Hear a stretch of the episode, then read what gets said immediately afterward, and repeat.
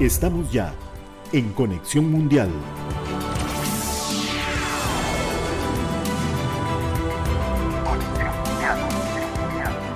Hola, ¿qué tal? Buenas tardes, bienvenidos a Conexión Mundial este sábado ya 29 de abril, cerrando el cuarto mes del año y nosotros acercándonos también a nuestro tercer aniversario, Luis. ¿Cómo estás? Buenas tardes. Hoy vamos a tener dos temas interesantísimos. El presidente de Colombia, Gustavo Petro, ha decidido quitar a todo su gabinete. Vamos a hablar con nuestro amigo e internacionalista David Cárdenas, pero vos tenés más. ¿Cómo estás, Luis? Buenas tardes. Efectivamente, Elki, así es. Un saludo para usted, muy buenas tardes y también para todos los amigos de Conexión Mundial, todos aquellos que nos acompañan a través de la 101.5 de la Nacional o a través de nuestras cuentas de podcast por Spotify y algunas otras plataformas que tenemos ahí también, como lo son Apple Podcast y Google Podcast y pronto ya en Amazon Music también Conexión Mundial para todos ustedes. Vamos a estar hablando también, como lo habíamos prometido la semana anterior, con Alfonso Rojas, politólogo estadounidense, costarricense, radicado en Estados Unidos, que como habíamos adelantado hace una semana, habían varios temas eh, en la coyuntura política estadounidense que queríamos tocar, que queríamos repasar y que Alfonso nos va a ayudar a comprender un poco más. En una entrevista que tuvimos a mitad de semana con él, cuando nos pudo atender, vamos a estar también tocando esos temas de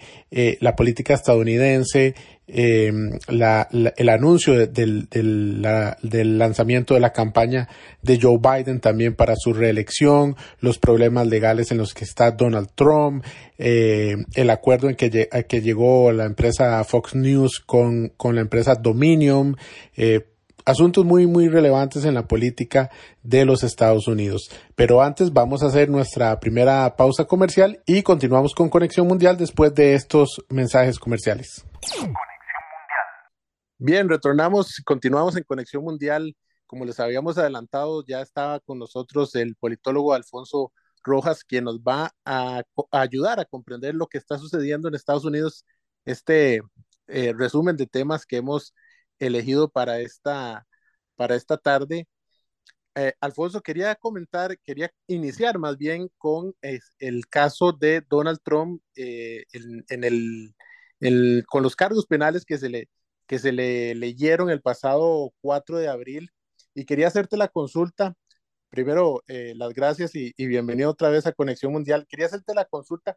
¿Qué significa esto para los Estados Unidos más allá de la figura de Donald Trump y, enfocándonos tal vez más en una figura presidencial, un expresidente de los Estados Unidos. Claro, Luis, y muchas gracias y, un saludo a todas las personas que nos, que nos escuchan. Efectivamente, eh, en esta discusión de la acusación hacia Donald Trump, se enfoca mucho en la figura de él, precisamente porque es, bueno, fue presidente hace algunos años y porque es una figura muy prominente en la política de Estados Unidos. Pero institucionalmente esto también es una situación sin precedentes. Nunca antes un expresidente un presidente de Estados Unidos había sido acusado penalmente de la manera que Donald Trump está enfrentando en este momento. Son 17 cargos de, de fraude, básicamente con intenciones de, de, defraudar a la, a la Hacienda Pública por un proceso que sucedió en el contexto de la campaña electoral. Porque eso es otra diferencia, Luis, importante aquí.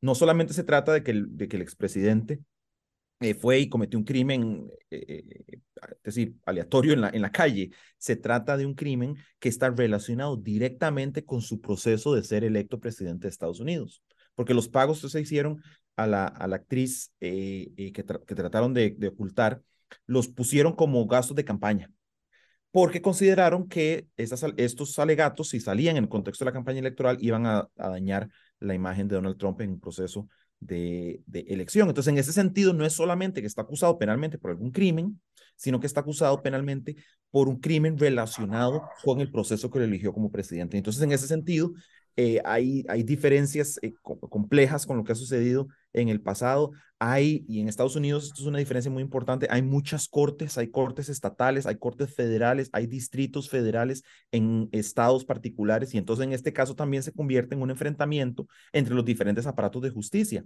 entre el aparato de justicia de Nueva York, que es el que está eh, eh, acusando a Trump en este contexto, el Departamento de Justicia, que es federal, y las otras investigaciones que están sucediendo en estados como Georgia, como Florida, relacionadas con, con el intento de Donald Trump de, de, de ganar o, de cambiar el resultado de la elección en la que Joe Biden fue, fue electo presidente. Entonces, sí, mucha tela que cortar respecto a este tema y como dice usted, sí es efectivamente algo sin precedentes que pone a prueba la fortaleza institucional de Estados Unidos.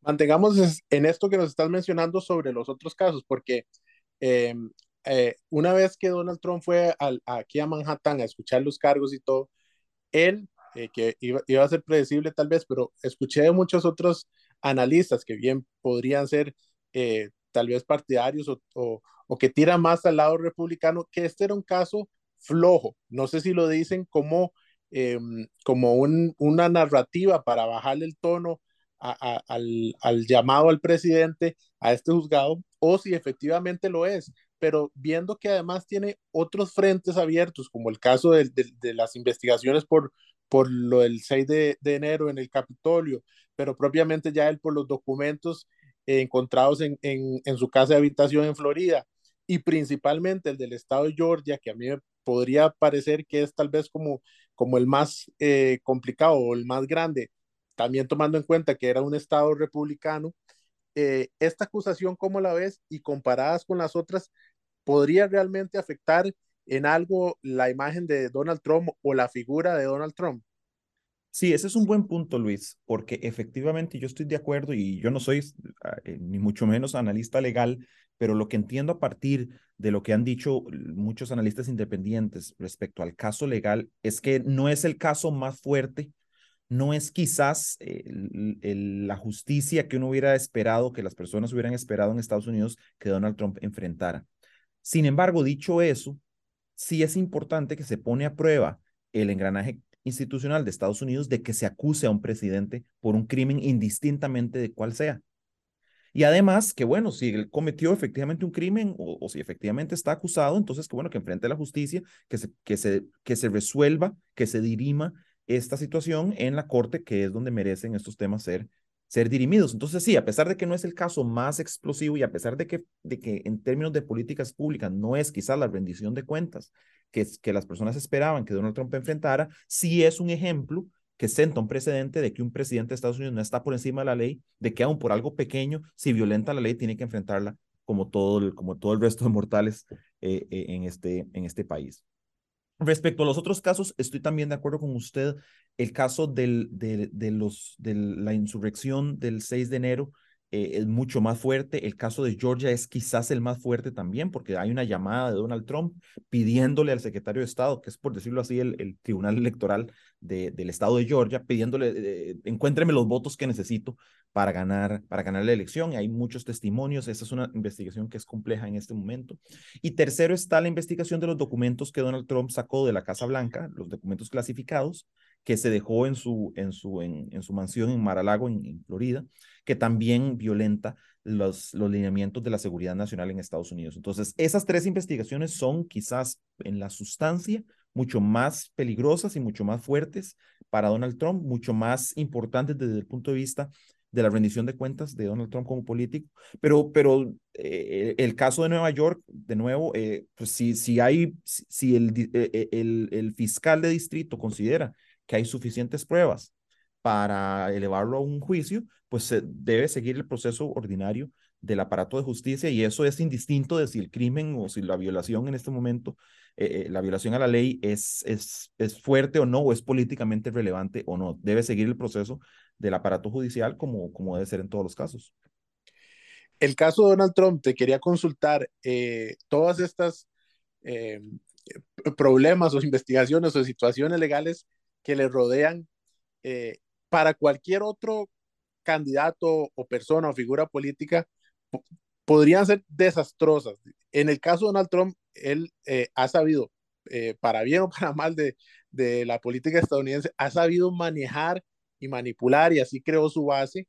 Eh, en, en, en términos de la campaña, suponiendo que Donald Trump sea el candidato republicano, porque ahora te voy a consultar por esto también, eh, él sabrá cómo utilizar esto a su favor eh, eh, y ya lo ha hecho anteriormente, pero lo ves tal vez que a nivel nacional, en una, en una elección nacional, no tanto en una primaria republicana, esto le puede afectar? Esa es una buena pregunta. Posiblemente sí en una elección nacional, porque estamos hablando de que Donald Trump eh, ha perdido en apoyo popular, en voto popular, eh, las últimas elecciones, es decir, la del 2016 la perdió contra Hillary Clinton por casi 3 millones de votos, la del 2020 la perdió con Joe Biden por una magnitud aún mayor. Recordemos también que perdió la elección de medio periodo cuando era presidente y ahora en esta última elección de Joe Biden con un presidente muy impopular, cuando los republicanos tenían la oportunidad completa de retomar las dos cámaras del Congreso, eh, la presencia y la sombra de Donald Trump básicamente llevó a lo que se considera una derrota para el Partido Republicano. Entonces, estamos hablando de un candidato que ya es abrasivo al electorado nacional, que ganó la elección de 2016 por el asunto del, del sistema electoral de Estados Unidos y fueron básicamente 30 mil votos en tres estados clave, lo que le ganó la elección en ese momento. Pero Donald Trump es una figura que no tiene el apoyo a nivel nacional consistente como para ser electo presidente eh, de, manera, de manera continuada. Que puede suceder, otra vez, por supuesto, puede suceder. Pero el caso, las acusaciones judiciales deterioran la imagen, en particular entre esos votantes que no están tan involucrados en la política, que no van a querer votar por una persona acusada penalmente. Eso a nivel nacional. Dentro del Partido Republicano es una historia completamente diferente. Dentro del Partido Republicano, Donald Trump puede tener esta acusación, puede tener tres, cuatro, puede tener 50 otras acusaciones que el apoyo que él va a mantener es intocable. Y entonces, en ese sentido, es lo que hace complicada la matemática para otros candidatos republicanos que quisieran enfrentarse a Joe Biden y que quizás van a tener mejor chance que Joe Biden de ganar la elección, como podrían ser, por ejemplo, Ron DeSantis o como podría ser ahora Tucker Carlson, que, que salió, de, salió de Fox News. Entonces, ellos ganarían la elección casi que de seguro contra Joe Biden, pero primero tienen que romper el, la muralla de apoyo que tiene Donald Trump dentro del Partido Republicano y que es totalmente inerte a las acusaciones, a, los movimientos penales, a cualquier eh, eh, cuestionamiento que enfrente Donald Trump. Y eso sucede, Luis, en parte por la forma en la que Donald Trump consolida su poder como, como una figura populista. Y es que el populismo, por su definición, es un enfrentamiento contra las élites que, que ostentan el poder. Es un enfrentamiento de las personas que no se sienten representadas por el sistema político, que encuentran en, el populista, en este caso Donald Trump, una figura dispuesta a enfrentarse a esas élites. Y entonces, cuando esas mismas élites, a veces son los medios, a veces son las empresas, a veces es el poder federal, a veces es el gobierno, a veces es el Congreso, en este caso las élites están representadas por el aparato de justicia. Entonces ellos dicen, digamos, pensando uno como, como trompista, eh, Donald Trump se enfrentó al, gobierno, al pantano de Washington, D.C., se enfrentó a los medios, se enfrentó a, al Partido Demócrata, se enfrentó a las élites y ahora se está enfrentando a las cortes que le están tratando de cobrar eh, eh, ese enfrentamiento que él hizo. De nuevo, eso no es lo que yo pienso, eso, ese es el razonamiento de muchas personas en el Partido Republicano que ven en lo que le está sucediendo a Donald Trump representado ese ataque de las élites del poder hacia las personas que tratan de enfrentarse contra, contra ellas. Y eso es una narrativa muy fuerte, que las personas no van a cambiar de opinión porque Donald Trump esté siendo acusado, incluso porque se ha condenado. Más bien a veces lo refuerza, porque entonces ven a Donald Trump también como una víctima, como ellos mismos también se sienten víctimas de un sistema injusto. Claro, quiero eh, eh, quedarme en esta parte en la primaria republicana porque me mencionas el nombre que te iba a tocar y me mencionas otro nombre eh, que me parece muy interesante. Yo no lo había escuchado, no sé si ya, si ya eh, ha, tenido alguna, el, caso de Tucker Carlson, una, eh, eh, alguna insinuación de que, de que se, se, pueda lanzar. No me sorprendería tampoco, pero el caso principalmente de Ron DeSantis, que hasta donde yo tengo entendido tampoco ha, ha, expresado su deseo de, de, de ser precandidato, pero sería el único internamente que podría eh, acercarse a Donald Trump. ¿Cómo es esta batalla si se da dentro de la primaria? ¿O pensaríamos tal vez que, que Ron DeSantis esperaría que, Trump salga del camino, ya sea ganando la elección otros cuatro años como presidente y ya no más, o que la misma elección nacional diga, no, mire, Donald Trump, usted ya no es lo que quieren los estadounidenses y él está allanando su camino porque recientemente, últimamente, eh, ha, aplicado en Florida ciertas medidas desde, la ley eh, Don't Say Gay o el problema o el, enfrentamiento con Disney, ahora una, ley migratoria que, castiga también hasta la gente que quiera ayudar a un inmigrante ilegal. Este, ¿cómo, ¿Cómo ves esto, esta posible relación o, enfrentamiento eh, republicano en una primaria con Ron DeSantis y Donald Trump? Claro, y esa es una pregunta compleja porque hay, tantas aristas. La primera quizás es lo que Ron DeSantis podría pensar como un candidato eh, tradicional. Ron DeSantis tiene 44, 44 años. Ron DeSantis está básicamente empezando su carrera política. Tiene una mayoría eh, importantísima en Florida, donde está pasando leyes que están básicamente haciendo eco de los intereses del partido, del partido republicano, reforzando una base en un estado clave para una elección nacional. Entonces, eh, si, si uno se sentara con Ron DeSantis como analista, como, como consultor, uno le diría, mira, usted tiene 44 años, espérese 4 o 8 años a que Donald Trump esté fuera completamente del, del panorama. Y en ese momento va a tener más tiempo en el poder, va a haber consolidado su base y no se va a haber peleado con el grupo más radical de Donald Trump. Entonces, desde ese punto de vista, Ron DeSantis tiene los incentivos eh, eh, para esperar el momento en el que pueda ser un candidato mucho más fuerte, que no tenga que enfrentarse a Joe Biden, que es el presidente en este momento, en una elección en la que los republicanos tengan mejor matemática, que la matemática les funcione un poco, un poco mejor. Sin embargo, Ron DeSantis en este momento es muy popular, es considerado casi que unánimemente la alternativa que podría ganarle a Donald Trump en un enfrentamiento uno a uno, pero él ha estado enviando señales muy mixtas. Por una parte, no anuncia que quiere ser candidato, está buscando tal vez el mejor momento para hacerlo, pero al mismo tiempo está tomando medidas que evidencian muy claramente que va a buscar la presidencia. Por ejemplo, hace un viaje fuera de Estados Unidos y entonces usualmente los candidatos lo hacen cuando quieren expresar eh, eh, eh, un cierto tipo de pedigrí internacional o diplomático para ser considerados en una elección nacional, en particular porque DeSantis es una figura muy local dentro de, dentro de Florida. Eh, empieza a hacer discursos en estados clave en las primarias, eh, que usualmente predicen quién va a ser un candidato un candidato presidencial, está recolectando dinero, tiene creo que 100 millones de dólares eh, en este momento en, en, sus cofres para, para gastar en una campaña en una campaña electoral. Entonces todo indica que está haciendo lo que se necesita para ser candidato presidencial, pero en este momento está esperando. Una posibilidad es que está esperando ver si Donald Trump efectivamente tiene que quitarse de la carrera porque tiene tantas acusaciones, tiene tantas complicaciones en este momento que a lo mejor en algún momento va a decir, no, la verdad es que yo no voy a buscar la presidencia, voy a enfocarme en defenderme en los casos, en los casos penales. Y en ese momento, Ron DeSantis sería casi que eh, automáticamente eh, la figura la figura clave. Entonces, sí, Ron DeSantis es una figura compleja en este momento, quizás es el que es más evidentemente alternativa a Donald a Donald Trump. Y Tucker Carlson, yo lo menciono, Luis, a pesar de que eh, eh, yo creo que no se ha mencionado tanto hasta ahora, pero, pero, pero estoy casi que dispuesto a apostar un, café eh, a que va a empezar a hablarse mucho de él como posibilidad en las próximas semanas. Puede que se concrete, puede que no, porque él es quizás la figura que mejor representa la energía populista de Donald Trump en una figura que no está necesariamente pegada a Donald Trump. Él fue muy cercano a Donald Trump, muy popular en los medios, pero, pero también se logró distanciar de Donald Trump sin pelearse con la base de Donald Trump de una manera muy hábil que casi que nadie ha logrado hacer. Y sabemos que en Estados Unidos la celebridad de las personas que están en la televisión tienen un, un, conocimiento público o las personas los conocen muy bien. Eh, eh, y él además maneja las cámaras muy bien, sabe hablar, ha adoptado el discurso populista del Partido Republicano de Donald Trump, estuvo antes de Donald Trump y ahora está después de Donald Trump. Entonces, es una figura que se va a empezar a conversar en cualquier momento, más ahora que salió de Fox News, eh, como un potencial candidato. Y vamos a ver a qué llega eso. Puede que no llegue a nada, pero de que la conversación se va a dar, estoy seguro que casi que sí se va a dar. Ahora, Luis. Eh, sí, eh, sí, dime, dime.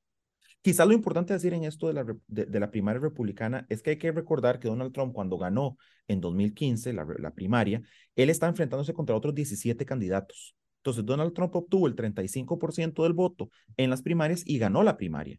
Pero en un enfrentamiento uno a uno, digamos contra DeSantis, o digamos contra Tucker Carlson o hasta contra Mike Pence, a lo mejor lo perdería, porque no tiene necesariamente la gran mayoría del Partido Republicano. Eso está por verse en esta elección. Ahora, si, si sucede lo mismo que sucedió hace ocho años, que Donald Trump se enfrenta contra otro montón de candidatos que diluyen el voto anti-Trump, entonces posiblemente le va a beneficiar. Pero si el candidato es únicamente de Santis o si el candidato es únicamente Tucker Carlson o Mike Pence o alguien más, si es uno contra uno, entonces ahí la otra persona, sea quien sea, sí tiene una oportunidad importante. Quizás no tan alta, quizás eh, Donald Trump sigue siendo el favorito, pero tiene una oportunidad mejor que la que tenían en 2015.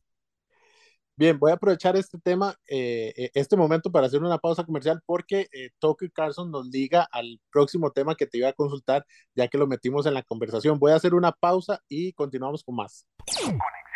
Regresamos a Conexión Mundial, estamos hablando con Alfonso Rojas, politólogo, analista de la política estadounidense, que nos ayuda a entender más qué es lo que está sucediendo en un país con una política tan compleja como lo es Estados Unidos, a pesar de que solo tiene tradicionalmente dos partidos, pues eh, su manera de elección y, y, los juegos que se dan en Senado, en Congreso, pues todo eso lo hace bastante interesante. Estábamos hablando de la figura de Tucker Carlson y entonces tenemos que mencionar eh, a, a, Fox News, que ya lo has, lo has traído a la conversación, y el tema de, de, de, la empresa Dominion, el arreglo que tuvo o el pago que tuvo que hacer para eh, eliminar una demanda que le había puesto esta empresa Dominion, pagó Fox News 787 millones y medio de dólares por eh, acusaciones o declaraciones en cuanto a que las máquinas de dominio que sirven para, para el conteo de votos, para, para realizar la votación en los Estados Unidos, parte de los Estados Unidos, pues que estaban amañada, amañadas y que eh,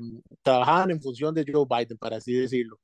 Y Tucker Carlson fue una de las personas en la cadena Fox, Fox News que este, apoyó o, o, o habló eh, hizo declaraciones en contra de esta empresa sobre este tema y pues ahora eh, Fox News eh, lo saca de, su, de, sus filas, una de las figuras o la figura más importante, no sé vos que estás allá, tal vez no los puedas afirmar de esa manera, hay varias, pero yo me imagino que Tucker Carlson es, era la figura en, en, en este caso, en este, en este medio de comunicación de Fox News. Eh, pri principalmente para traer este tema, te consulto, esta resolución a la que llega Fox puede cambiar el discurso, la narrativa de cómo, de cómo se, se realizan ciertas afirmaciones para, el, para la elección que viene, digamos, que es la que más próxima tenemos, la elección presidencial, cambiará en algo que la gente tal vez y los medios de comunicación lo piensen dos veces, porque además de la, de la, de la demanda a Fox, hay una lista de otras empresas eh, y otras figuras que también Dominion está, está demandando y otra empresa también, Smart, Smartmatic, también dedicada a lo mismo, que también está demandando a estas personas por eh, estas eh, afirmaciones de fraude, digámoslo así. ¿Crees que esto vaya a cambiar en algo? Es una pregunta complicada, Luis, porque no, todavía es un evento que está en, en evolución, ¿verdad? Uh -huh. Es decir, Fox llegó al acuerdo con Dominion la semana pasada, que sí es un acuerdo gigantesco, es el acuerdo más grande al que ha llegado una empresa de, comunicación, un medio de comunicación, por un tema, con un tema como defamación. Eh, vienen otros, como menciona usted, el, el de Smartmatic, que son 2.7 mil millones de dólares. Posiblemente Fox News va a buscar también un acuerdo antes de tener que pagar eso. Y eso fija un precedente, como dice usted, muy fuerte respecto a la responsabilidad que tienen los medios de comunicación con, con la información pública y con, y con, la, promo y con la promoción de lo que puede considerarse mentiras en, en, en, televisión que afectan la imagen de empresas, que afectan la imagen de la democracia de Estados Unidos. Por supuesto que en este caso no es que están pagando por el daño que le hicieron a la democracia, están pagando por el daño que le hicieron a una empresa, ¿verdad? Que eso, eso, es la forma en la que funciona a veces Estados Unidos, eh, pero en cierta forma, simbólicamente, sí es un llamado a cuentas de un medio de comunicación como Fox News, que durante tantos años se ha enfocado en la propaganda y que entonces está básicamente eh, contando ya ahora sí los, los, las cuentas, pagando la factura de lo que de lo que fue ese de lo que fue ese proceso. Entonces, sin duda lo van a pensar dos veces la próxima vez que suceda algo suceda algo similar. Sin embargo, hay figuras como Donald Trump que siguen diciendo lo mismo y no enfrentan no enfrentan la justicia. Entonces, es un tema complicado, es un tema que está en evolución, como dice usted, la, los otros casos, las otras demandas, vamos a ver en qué resultan, pero esto sin duda fija un precedente. Eh, casi que que, que la especulación mayoritaria es que efectivamente Tucker Carlson sale de Fox News por esta situación del, del acuerdo con, con Dominion, porque bueno, es demasiado caro para la empresa, y también porque eh, eh, el entendimiento es que en estos nuevos casos que vienen, con la evidencia que ha salido a partir del caso de Dominion, posiblemente van a tener que volver a pagar otro montón de dinero y posiblemente Tucker Carlson va a ser responsable por mucho de eso. Eh, al parecer, eh, y esto no, es, no está confirmado, pero es más o menos como ese, ese, ese esquema de información que se maneja en este momento, que las conversaciones que tuvieron en Fox News a partir de estos casos, eh, las grabaron y las van a poner en juicio con los otros casos y entonces ahí se va a evidenciar toda esta maraña de, de, desinformación que, que, proponía Fox News y por eso entonces ellos optan por desligarse de Tucker Carlson desde ya. Como dice usted, era la figura más importante en Fox News, la figura quizás más importante en los medios estadounidenses, tres millones de personas por noche. Eh, eh, sintonizaban su, su, programa de televisión. Y cuando digo tres millones de personas, más bien es tres millones de familias, ¿verdad? Porque son televisores en las casas claro. que están poniendo el programa de él. Entonces, es una influencia importantísima es una influencia eh, sobre gobernadores, los gobernadores de Florida, gobernadores de Texas, casi que hacían palabra por palabra lo que Tucker Carlson les pedía hacer en su programa de televisión. Donald Trump, cuando era presidente, casi que eh, hacía, mandaba tweets en reacción a lo que Tucker Carlson estaba diciendo en vivo en el programa y rápidamente ajustaba sus políticas a lo que él decía. Hablaban personalmente, se hablaban al oído. Entonces, sí, es una figura con mucho, mucho poder y con mucho, con mucho apoyo desde el punto de vista de la energía populista. Y entonces eso es lo que vamos a ver ahora si se transforma en una transición para Tucker Carlson del periodismo o, de la televisión, porque periodismo tal vez es, es, es, un insulto a la profesión, Tucker Carlson, pero de, de, los medios a, a, la política, que además, Luis, es algo muy común, es algo que ha sucedido en muchos países. En El Salvador, por ejemplo, recuerdo que eligieron un, un periodista eh, presidente y en Europa ha sucedido mucho porque son personas que manejan muy bien las cámaras, son personas que ya son conocidas. En Costa Rica tenemos, bueno, otros casos también en, la Asamblea Legislativa y candidatos presidenciales que han venido del mundo de los medios y este puede ser el caso en Estados Unidos en el que suceda así. Sí, claro. Eh, eh, vamos a saltar otro tema porque como decís, esto, esto vamos a esperar que siga desarrollando, sin embargo, pues eh, era importante también por el tema de, de, cómo influencia a la gente. Sí, sí, también decirlo, Fox News, a pesar del, del pago gigantesco, pues eh, en, su, en su medio no emite ninguna disculpa, ni, ni se pronuncia, de hecho. Sí, porque este tipo de acuerdos, eh, por decirlo así, no son extrajudiciales, pero son acuerdos como negociaciones, ¿verdad? Como en Costa Rica cuando hay un juicio entre dos personas y entonces llegan a un acuerdo eh, eh, para no ir a juicio. no sé, usualmente incluyen cláusulas de que no pueden decir nada al respecto, de que no es una admisión de culpabilidad, y entonces le permite a Fox News decir, mire, nosotros no hemos sido condenados por esto nunca, nosotros no, hemos, no hemos admitido culpa, no hubo juicio, se acordó eh, eh, eh, y listo, ¿verdad? Lo que pasa es que, bueno, si usted paga 787 millones para, para no ir a juicio, pues las, ¿cómo se llama? La, las, las, la imagen no, no se ve bien, ¿verdad? Claro. A pesar de que sí, efectivamente, en el, en el lingo legal no han sido condenados por nada. Sí, bien, pasemos al otro tema que me parece eh, importante y, que podrá ser muy importante también en parte de las elecciones, y es el tema del juez Clarence Thomas, juez de la Corte Suprema, que eh, hace unos días también una investigación dio a conocer que este juez había recibido por parte de un gran donador, un mega donador republicano, eh, algunas dádivas, por así decirlo, unos viajes de lujo, unas vacaciones en, en algunas localidades, no sé, compra de propiedades tal vez. Y el juez, pues lo que sucede es que eh, no las declara.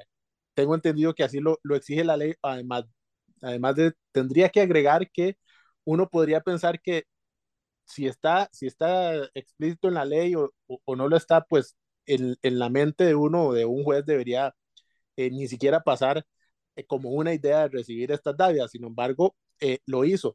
¿Cómo, cómo ves la posición ahora de este juez con todo este tema y cómo golpea también a la corte que, que venía ya con, con los problemas desde la filtración eh, del fallo de Roe versus Wade?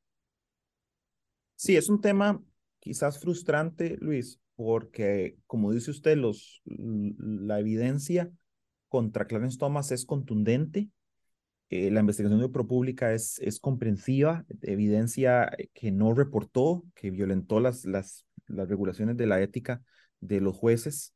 Eh, y bueno, es, eh, no es nuevo, porque Clarence Thomas ha estado involucrado con, con la política desde hace muchos años y su esposa, hay mensajes de texto contra, hacia Donald Trump, instigándolo a básicamente hacer un golpe de Estado y él estaba claramente involucrado en ese, en ese proceso y bueno, no, no, enfrentó, no enfrentó ninguna acusación ni ninguna responsabilidad respecto a eso.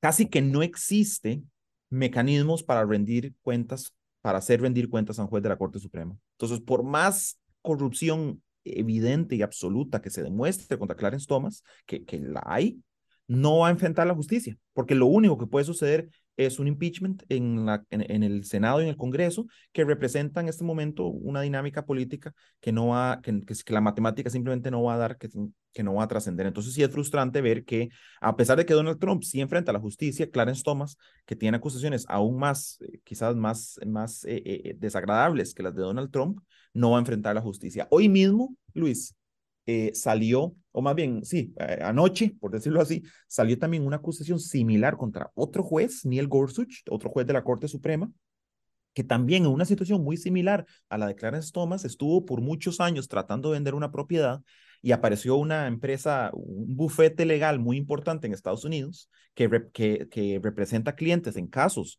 que terminan en la Corte Suprema le compró una propiedad a Neil Gorsuch que estaba tratando de vender desde hace muchos años. Y también no lo, no lo, no lo reportaron como se debía, a pesar de que sí hubo un, sí hubo un papeleo que Neil Gorsuch eh, presentó al respecto, pero no parece ser completo. Como digo, es información que acaba de salir, entonces está en este momento eh, eh, evolucionando, pero sí es, es frustrante ver cómo jueces de la Corte Suprema no tienen ningún tipo de mecanismo que los traiga a cuentas cuando, cuando cuando tienen situaciones que comprometen su integridad como jueces para resolver casos a nivel nacional, como menciona usted, con casos como el, el, acceso a derechos reproductivos para las mujeres en Estados Unidos. Entonces sí, es una situación preocupante, pero, pero frustrante en el sentido de que no parece que vaya a poder hacerse nada al respecto. Es, es, la gente lo va a ver y va a deteriorar la imagen de una Corte Suprema que ya está muy deteriorada, pero no, posiblemente no va a llevar a ningún cambio fundamental desde el punto de vista de la composición de la Corte o rendición de cuentas para estos jueces y te hago la consulta eh, como por trámite, me imagino, no lo ves renunciando tampoco. No, no, no, jamás. lo que pueden hacer es, es retirarse, ¿verdad? Pero ellos como, eso, eso sería como pensionarse, más o menos. Exacto, exacto, pensionarse, básicamente. Ellos se pueden pensionar, pero ellos solo se pensionan en un contexto político en el que saben que van a nombrar a un juez con su misma afinidad política.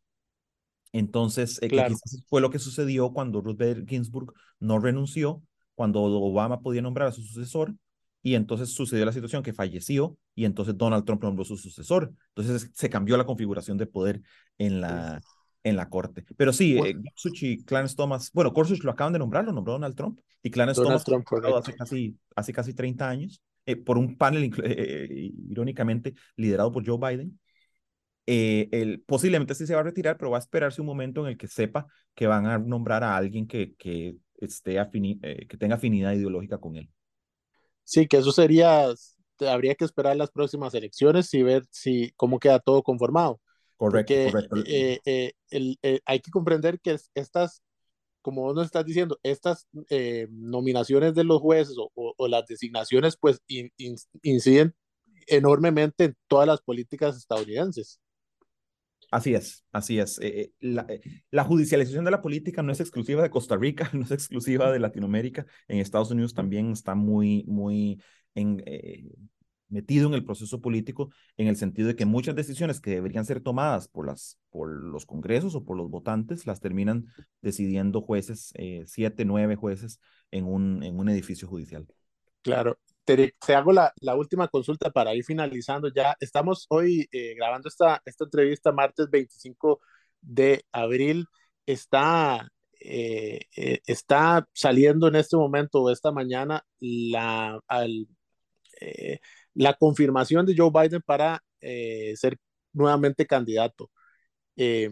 para las próximas elecciones, que podría traernos otra vez un Joe Biden contra Donald Trump pero eh, es normal, ¿verdad? Que el presidente de turno pues continúe, está el tema de la edad, que es lo que muchos le señalan, pero también quiero consultarte del lado demócrata que, eh, que tal vez no sea el candidato que quieren, pero es el mejor que tienen en este momento. Sí, eh, como menciona usted, es casi que trámite en el sentido de que se sabía que él iba a buscar la reelección. El único presidente en este momento, en mi memoria, en los últimos tal vez 100 años, que no ha buscado la reelección es, es eh, Johnson. Eh, pero él ya había sido presidente, por decirlo así, más de un periodo, por, pues eh, él entró cuando fue asesinado Kennedy. Entonces no es que sirvió únicamente por cuatro años y después salió, sino que sirvió por cinco años. entonces sí, era básicamente trámite, se sabía qué es lo que iba a suceder.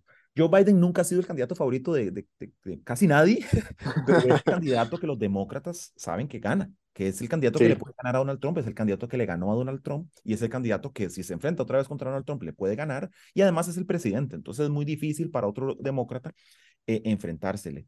Quizás el, el problema es que cuando la gente dice no queremos a Joe Biden, queremos a alguien más, todas las facciones del Partido Demócrata quieren a alguien diferente.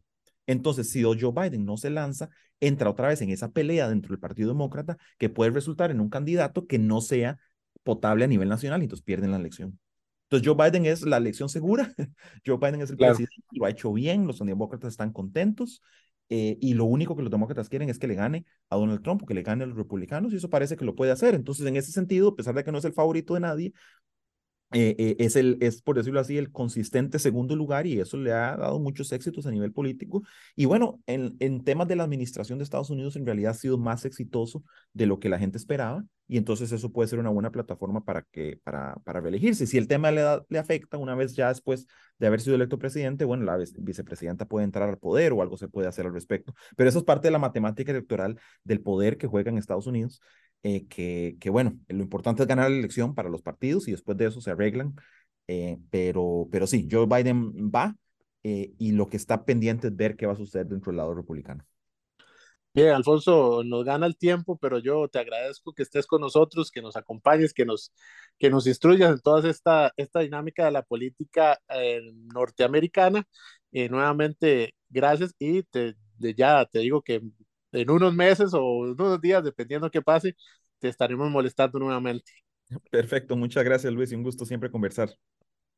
Muchas gracias. Bien, nosotros hacemos nuestra última pausa comercial y continuamos con más.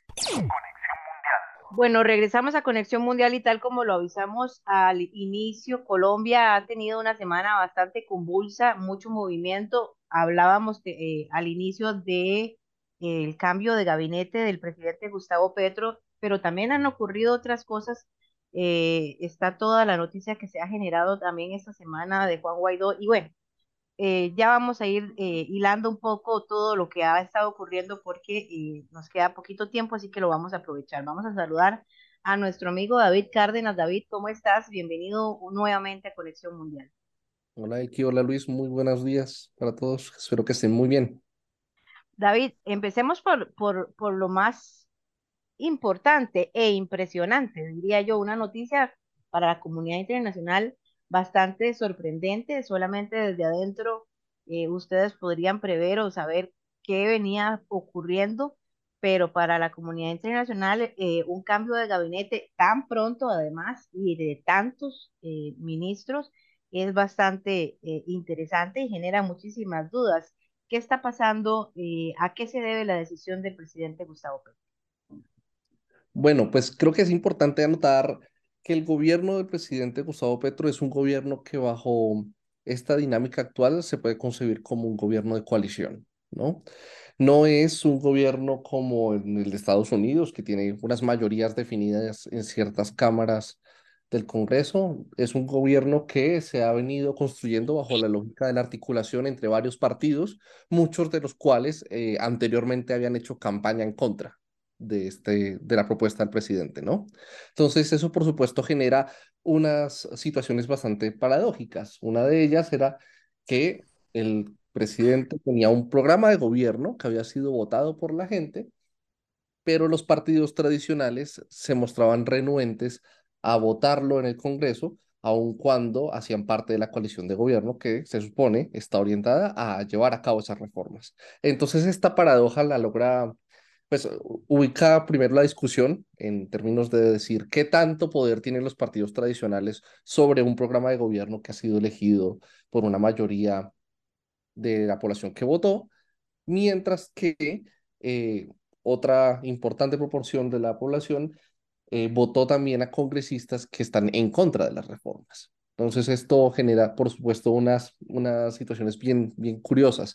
Dentro de eso, pues la decisión del presidente Petro es básicamente romper algunas alianzas con algunos sectores de estos partidos tradicionales, fortalecer las alianzas con sectores tradicionales que están cercanos a la propuesta de cambio, pero que siguen siendo muy de la lógica del gobierno tradicional, y finalmente darle mayor poder y preponderancia a ciertos sectores que ya habían venido trabajando con él históricamente, aun cuando no tienen representación parlamentaria. Entonces se ven estos tres escenarios, un caso en el cual hay una ruptura con un partido tradicional, específicamente el Partido Conservador, que es un partido que saldría de la coalición de gobierno y que muy probablemente en los próximos meses se decante por eh, declararse en oposición al gobierno.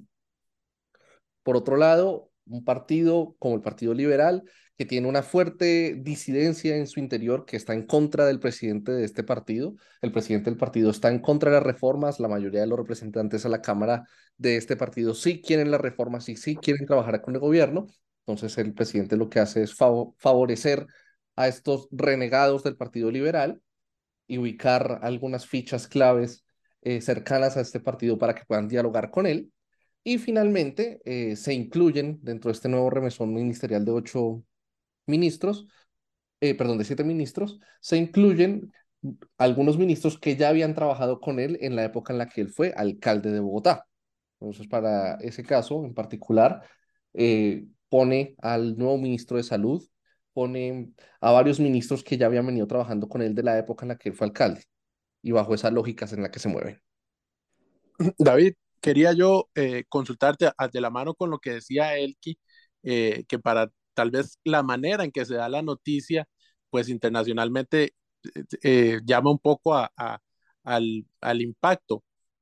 Sin embargo, el tema este, que, que ya cada vez se hace más común en, en nuestra región, para quedarnos en América, de las coaliciones, pues tiene también este, esta particularidad, debido creo yo también un poco a la distancia que sienten las, las personas, los ciudadanos de los partidos políticos, que eh, pues el caso nuestro, por ejemplo, imagino puede ser similar en el área, pues la gente muestra un descontento a esa figura.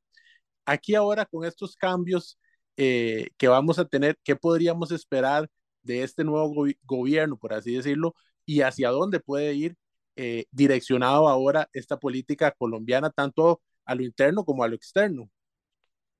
Sí, Luis, de hecho, creo que este es un excelente punto el que tú señalas, porque lo que se muestra con este cambio de, de gabinete, un cambio parcial, es que dentro de todo esto lo que está en discusión es qué tan representativos son los partidos políticos y cómo un partido político que tiene muy poca representación en la sociedad, pero logra una amplia proporción de votos, teniendo en cuenta la alta tasa de abstención de la ciudadanía y teniendo en cuenta que gran parte de la gente que lo vota, lo vota debido a arreglos burocráticos y a clientelismo, pues obviamente tiene la capacidad de incidir y de chantajear a un gobierno que fue votado por mucha mayor cantidad de personas. Entonces eso por supuesto que genera una discusión muy profunda en términos de los límites de la democracia representativa y de que hasta cuándo se está permitiendo que ciertos actores que no son representativos de la sociedad tengan una sobre representación en los órganos de gobierno y de discusión del Estado. Entonces, claro, lo que vendría aquí en este momento de cara al futuro es un gobierno que en principio está más comprometido con el cumplimiento de un programa de gobierno, que fue el programa de gobierno eh, Colombia eh, eh, Potencia Mundial de la Vida, que es un, eh, fue el título que, le pusieron Gustavo Petro y Francia Márquez a su programa de gobierno, que en primer momento fue su programa de campaña. Y este programa de gobierno tiene en su interior una serie de reformas de bastante calado que ubicarían al gobierno de Petro en lo que tradicionalmente se conoce como en el espectro de la izquierda política. En ese sentido, lo que hay es un mayor compromiso del nuevo presidente o más bien del presidente ya que ya lleva ocho meses, en el cumplimiento de su programa de gobierno, avanzando en las reformas, dejando de lado los arreglos burocráticos y también convocando a la ciudadanía para que se manifieste en contra de aquellos sectores que estén en contra de las reformas. Sectores que intentaron tener un cupo burocrático en el gobierno y con los cuales se intentó negociar en un primer momento, pero en los que ya no se encuentra la posibilidad de que hayan eh, condiciones para dialogar y para concertar las reformas que tanto la gente busca. Y esto de cara sobre todo a un elemento que eventualmente hablaremos en los próximos meses y es las cercanías de las elecciones regionales. En Colombia se van a realizar elecciones para alcaldes, gobernadores, eh, consejos departamentales, o bueno, asambleas departamentales y consejos municipales el 29 de octubre. Eso genera, pues por supuesto, una presión adicional sobre los actores políticos porque como hemos hablado anteriormente, muchos de estos partidos tradicionales dependen en gran parte del arreglo burocrático que han hecho con el gobierno de turno para poder controlar cargos, puestos y contrataciones y así poder movilizar eh, votación en las próximas elecciones. Por supuesto, un partido que se declare en oposición y que salga de la coalición de gobierno, siendo un partido tradicional, va a tener muchísimas más eh, limitaciones a la hora de hacer campaña, pues, puesto que no va a tener acceso a la contratación estatal y a las lógicas clientelares. Por otro lado, los partidos que están ingresando al gobierno tienen también ahora la capacidad de movilizar todo el músculo del Estado a favor de unas eh, propuestas políticas que, quizás pueden redundarle en réditos electorales. David, quisiéramos eh, profundizar más y en efecto lo vamos a seguir haciendo en los próximos días porque en definitiva todos estos cambios, ¿verdad? Van a traer nuevas noticias, eh, nuevas informaciones. En definitiva, eh, para dar un poco de seguimiento a lo que venían hablando usted y Luis, si ya de por sí gobernar es difícil en cualquier país del mundo, para Gustavo Petro como, como en una postura de ideología política completamente nueva y atípica para, para un país como Colombia, es también complicado, ¿verdad? Entonces, eh, es interesante cómo deberá de ir hilando cada una de sus propuestas y de sus proyectos para que pueda ir cambiando los paradigmas y las estructuras sociales que ya han estado fijadas por muchísimos años, por décadas.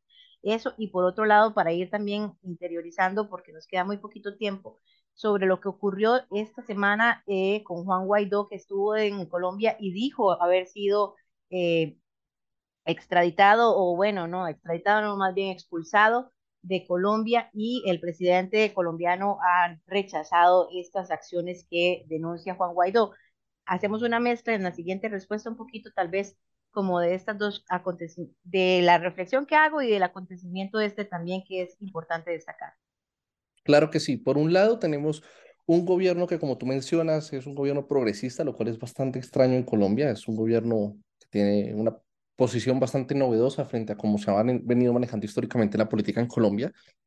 Y por otro lado, esa, esa política nueva que llega, esa nueva adopción de ciertos elementos, repercute en las relaciones internacionales y en las relaciones con los vecinos. Venezuela es pues un país hermano que además es hoy en día uno de los eh, escenarios más importantes de la política internacional, no solo por el alto flujo de migrantes, sino también por el conflicto armado que ha vivido Colombia, que se ha trasladado a las fronteras eh, con Venezuela y que por supuesto tiene una correlación con toda una discusión muy profunda sobre el narcotráfico y sobre el acceso a mercados ilegales. Bajo esta dinámica, por supuesto que el presidente Gustavo Petro lo que ha visto es una posibilidad de recomponer las relaciones, viendo el fracaso de la política eh, de aislación que se le impuso a Venezuela desde el gobierno previo de Colombia, el gobierno de Iván Duque, y bajo esa lógica, por supuesto que la intención siempre ha sido desde un primer momento reanudar las relaciones y restablecerlas en el menor tiempo posible.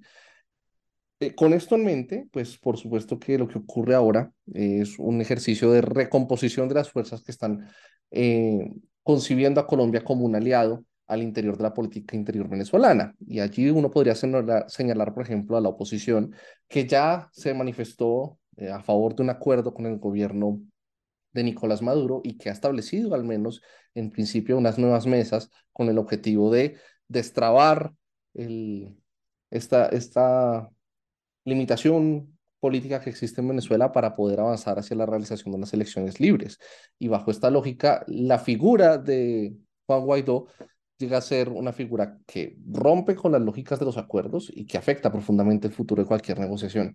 Juan Guaidó ingresa de forma irregular al territorio, colombiano y por forma irregular me refiero a que ingresa sin ningún documento de identificación, utilizando las llamadas trochas, en un, eh, digamos, siendo acompañado por algunos actores eh, que no sabemos de, de cuál carácter eran, pero sí sabemos que eran actores armados y eso por supuesto que eh, bajo la lógica no solo de Colombia, sino de cualquier país, implica un ingreso ilegal al país. Haciendo un seguimiento a la lógica de cómo se le aborda a él, pues lo que se le señala es que como él tiene ya un vuelo comprado para Miami, siguiendo el procedimiento que está establecido en Colombia, lo que se hace es eh, proceder a deportarlo con rumbo a Miami, dándole cumplimiento pues a su viaje, porque Colombia no era su punto de destino, sino era un punto de parada para poder llegar a Estados Unidos. Y bajo esa lógica, lo que ocurre es que el gobierno colombiano lo deporta con rumbo hacia Miami, haciendo uso de un tiquete que Juan Guaidó ya tenía comprado y que ya utilizaba. Entonces, esto lo que señala, ante todo, es pues un tratamiento siguiendo la normatividad vigente, que por supuesto algunos sectores opositores de las negociaciones en Venezuela utilizaron con el objetivo de plantear que el gobierno de Gustavo Petro estaba haciendo un favor a Nicolás Maduro, algo que no es para nada cierto. David, nos vence el tiempo. De verdad, muchísimas gracias como siempre por acompañarnos en Conexión Mundial. Muchas gracias a ustedes. Gracias nuevamente a David Cárdenas, internacionalista colombiano, por acompañarnos como siempre y traernos interesantísimos análisis acá en Conexión Mundial. Luis, a nosotros nos toca despedirnos. El otro fin de semana estaremos hablando de la coronación del rey Carlos, luego del fallecimiento de la reina de Inglaterra, Isabel. Así que un detalle bastante interesante, un análisis muy interesante tendremos la próxima semana. Luis, nos vamos. Así es, Elki, ya nos ganó el tiempo. Así finalizamos esta edición de Conexión Mundial. Recuerde que nos encontramos todos los sábados a la una de la tarde a través de la Nacional 101.5 FM y a través de nuestras plataformas de podcast. Puede seguirnos también por Twitter, Facebook e Instagram como Conexión Mundial. Todas las noticias internacionales conforme vayan sucediendo. Muchas gracias y nos escuchamos el próximo sábado.